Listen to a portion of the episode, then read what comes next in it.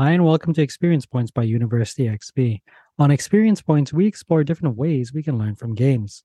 I'm your host, Dave Eng from Games Based Learning by University XP. Find out more at universityxp.com. On today's episode, we'll answer the question What is grokking? You may have heard of the word grok before, but may not have known what it meant.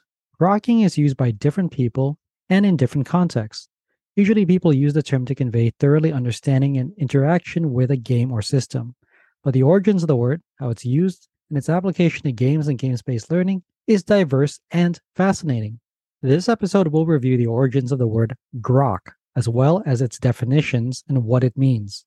Grokking has been closely attributed to gameplay and game design. However, there are connections to grokking a game and mastery learning. This connection will be reviewed in greater depth, as well as how curriculum design, student experience, and instructor interaction influences mastery learning. Games based learning practitioners will learn how to adapt the concept of grokking to mastery learning and how to implement feedback loops in mastery learning through games based learning. The word grok was originally coined by the author Robert A. Heinlein in his 1961 book, A Stranger in a Strange Land. Since then, the words grok and grokking gained traction among techies, programmers, and developers before gaining more mainstream usage. According to the book and usage, the term grok means to understand intuitively and empathetically. Grokking involves developing a rapport with something and to communicate sympathetically to it while also enjoying the experience. This means that when you grok something, you get into it. You are able to completely grasp the aspect of its being and function. The aspect and procedure of grokking something is to optimize and learn so as to implement the maximum strategic advantage. Players who can grok games often enter a state of flow. In his book, A Theory of Fun, Raph Koster makes specific reference to grokking as players attaining a level of understanding after playing a game. This intuitive understanding and response to the game often becomes muscle memory for players. When considering grokking and gameplay, players first consider the base mechanic of the game and how their interaction affects the game state. The continual action of the player through this base mechanic or core loop constitutes the first learning period for the player. This is often useful for games because base mechanics and core loops form the backbone for the player experience. That experience in turn is affected by engagement curves, challenges, and other assessments the game provides in order to test the player's mastery of abilities further along in play. For many games, players are only required to learn how to use a basic mechanic in order to apply it later on. We see this with side scrolling games like Super Mario Bros., where learning how to move from one side of the screen to the other is sufficient for moving on past the first stage. However, learning how to grok these basic mechanics makes it so that players need to demonstrate base competency, as well as how to use their skills in advanced ways that help them progress throughout the game. Learning to grok these basic mechanics is incredibly helpful for players. That's because they can best use the game's structures to their advantage. However, grokking also has the negative side effect of acknowledging a player's pinnacle in gameplay. After grokking all available aspects of a game, it loses its challenge and becomes boring and uninteresting. Very simple games such as Texas Hold'em include very basic mechanics such as betting, raising, and calling. However, professional players often invest years into learning when and how to use such mechanics in order to grok the game.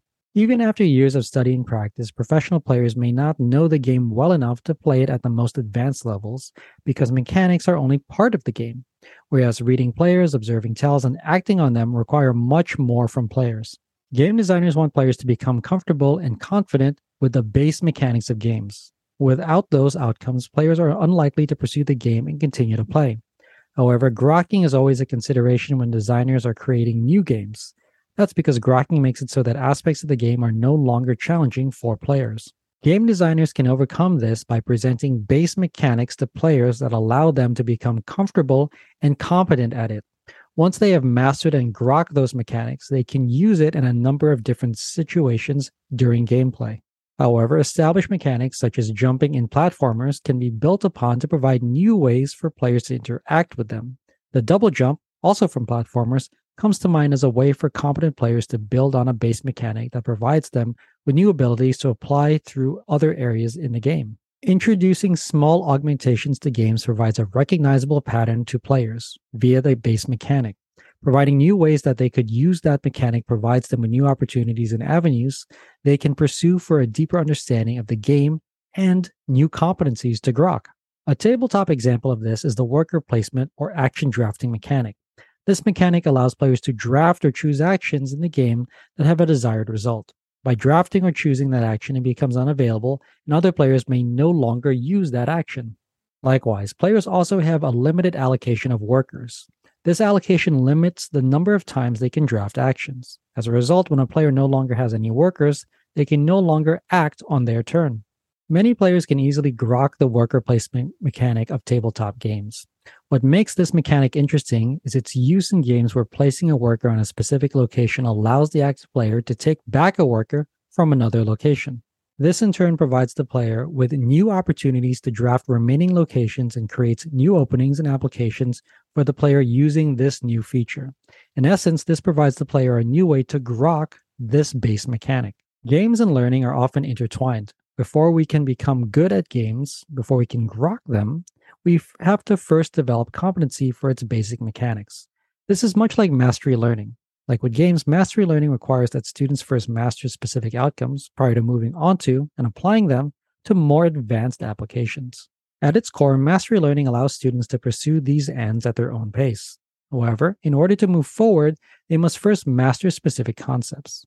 This educational structure is often at odds with what is presented in a traditional classroom session, where information and activities are provided to all students at the same time. This structure makes it easier for instructors and administrators to enact and provide education, but it doesn't always serve the needs of mastery learning. In mastery learning, such structures would be customized to the pace and needs of individual students. When examined from a games based learning perspective, mastery learning is much like playing games. Even more so when approaching the variables necessary for enacting mastery learning, which include acknowledging that all students are capable of achieving mastery under the right conditions. This support for student mastery from an educational standpoint is often actively managed. Instructors, teachers, and trainers must scaffold, provide reinforcement, and feedback for the student in order to help them attain mastery. Whereas in games, this structure can be self reinforcing. Feedback loops provide stimuli to players where they determine if their input had any impact on the game state. Likewise, the result provides them insight on what they should do, if they should do anything, in order to achieve the desired result. Video games are especially apt examples of mastery learning because they provide the structures and basic mechanics in order to participate in the game. After mastering those core mechanics, players use and apply them in different scenarios until they reach a specific assessment. In education, we call these formative or summative assessments, names for tests, quizzes, projects, presentations, term papers, or final exams, which are meant to test students' knowledge. However, games provide different ways to assess players' mastery. The boss battle, the boss battle in video games exists as a way for players to demonstrate their mastery and competency of basic skills and abilities in order to help them overcome and defeat their adversary. Much like mastery learning, the boss battle is an assessment, a demonstration that players must pass and demonstrate proficiency at before moving on to learning more material and exploring the rest of the game. In learning, like in games, the steps necessary to achieve this mastery can be difficult and challenging. However, games like the Dark Souls series and Cuphead demonstrate that you can develop very difficult, almost punishing games that players will still play to demonstrate mastery. Such mastery in both education and in games is often achieved through mistakes. Repeated mistakes that provide a feedback loop to students and gamers alike. Mistakes that hopefully provide more insight into how both players and students can improve. Curriculum in education is often laid out in a scaffolded approach where students must first learn individual and basic concepts before moving on to more advanced ones. However, mastery learning requires that students play a part in determining curriculum to best serve and demonstrate their mastery objectives. This application can be difficult for students, teachers, trainers, and administrators alike, since mastery learning doesn't follow a traditional pacing schedule. As such, students are required to develop and follow their own track. This is often a difficult structure to accommodate as it means providing swaths of students various customized learning paths for learners to achieve mastery in their own right. However, this can be achieved through the development of specific groups of content or modules that students engage with and attempt mastery at their own pace.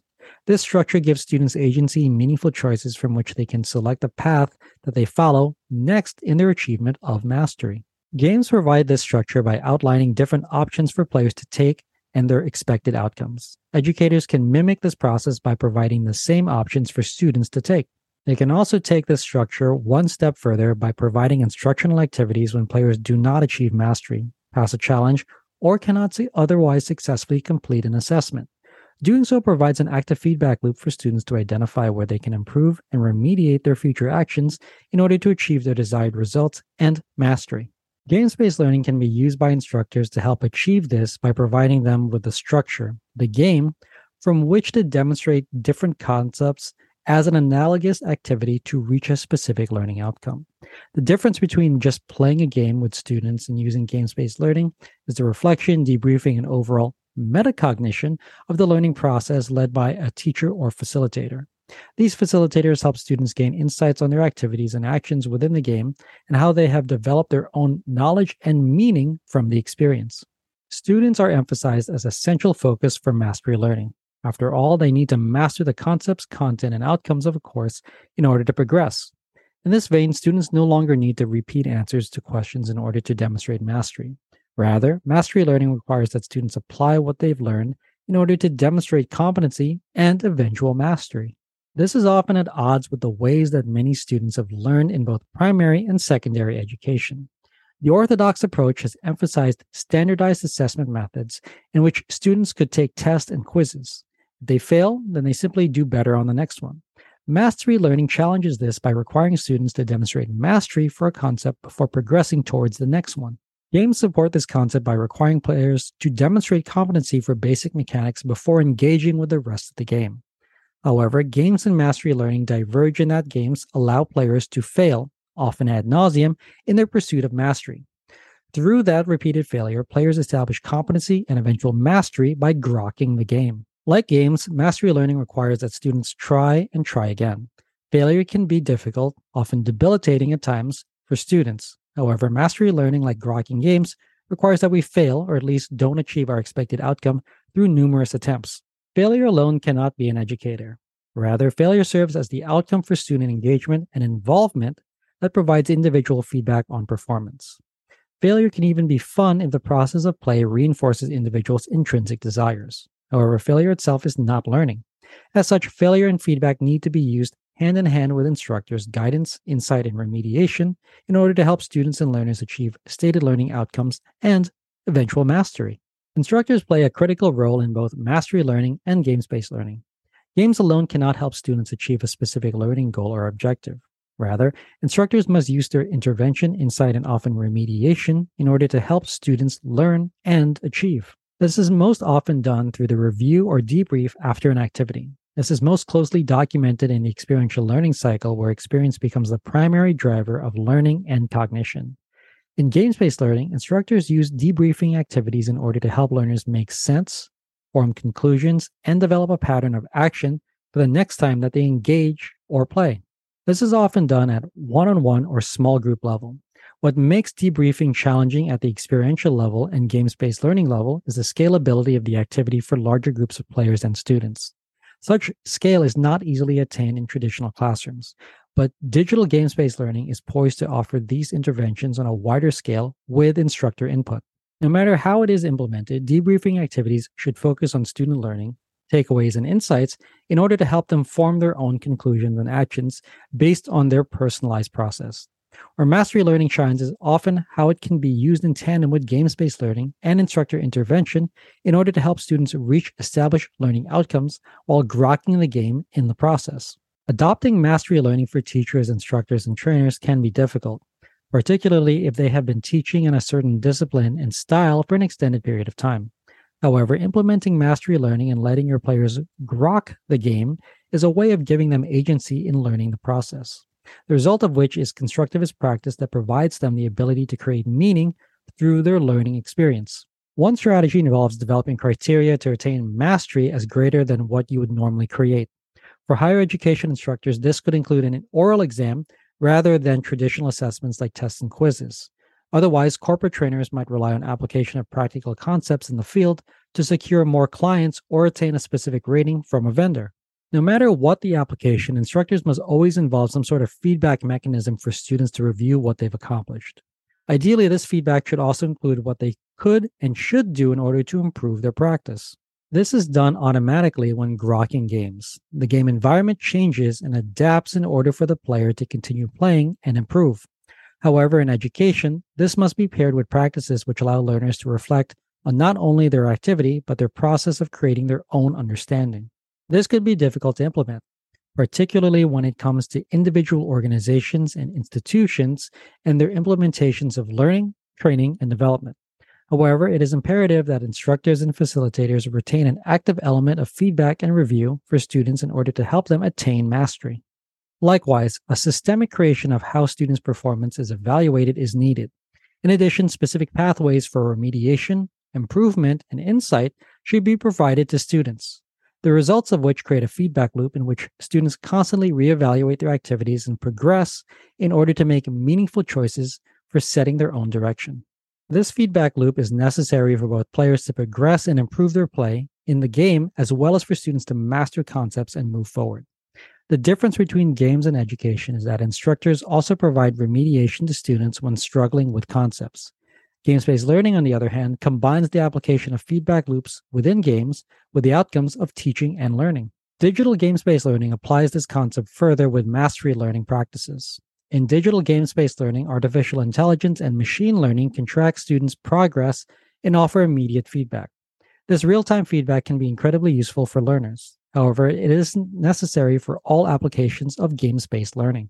Rather, instructors can use the feedback loops present in games now in order to demonstrate the effect of actions taken and implement a process of iterative improvement.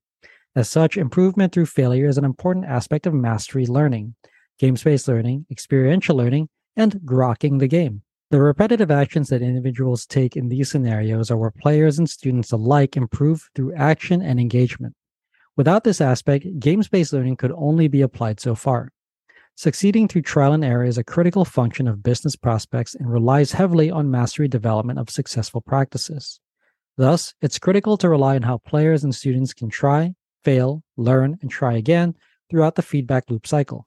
Games based learning is about using games as the medium through which education occurs. Games based learning is experiential learning and benefits from the feedback loop of the experiential learning cycle. Thus, mastery learning comes into play when addressing games, gameplay, and grokking. Games based learning focuses on the application of games for teaching and learning and serves as the feedback loop for students. That feedback loop determines student success as well as how well they've mastered the concepts and content. Students' continual play of the game in order to attain mastery should also be aligned with the major outcomes of the course. This alignment ensures that students' play also helps them master course concepts. Likewise, grokking the game also includes the added benefit of mastery of course learning outcomes. Games based learning relies on the game as the medium for teaching and learning. Games also provide players the opportunity to master basic and elementary elements of the game. This mastery carries over to applications of these basic concepts to more complex challenges within the game.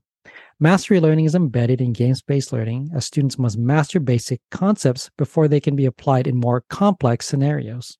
Games based learning also excels over serious game development because games based learning uses established and available games for students' learning and development. Game design can take considerable resources and consume both time and talent. While creating serious games for educational purposes can certainly be done, it is not always possible to do so with resource limitations. A player grokking a game is also a player who's demonstrated mastery over the game and its core concepts.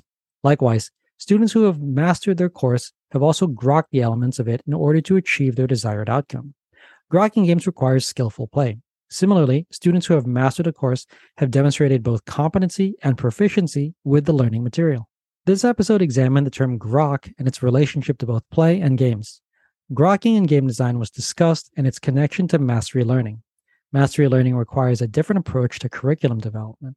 Similarly, the roles of students and teachers in mastery learning is different compared to more orthodox approaches to education. Steps for adopting mastery learning were discussed, as well as how the feedback loop affects and influences students in mastery learning.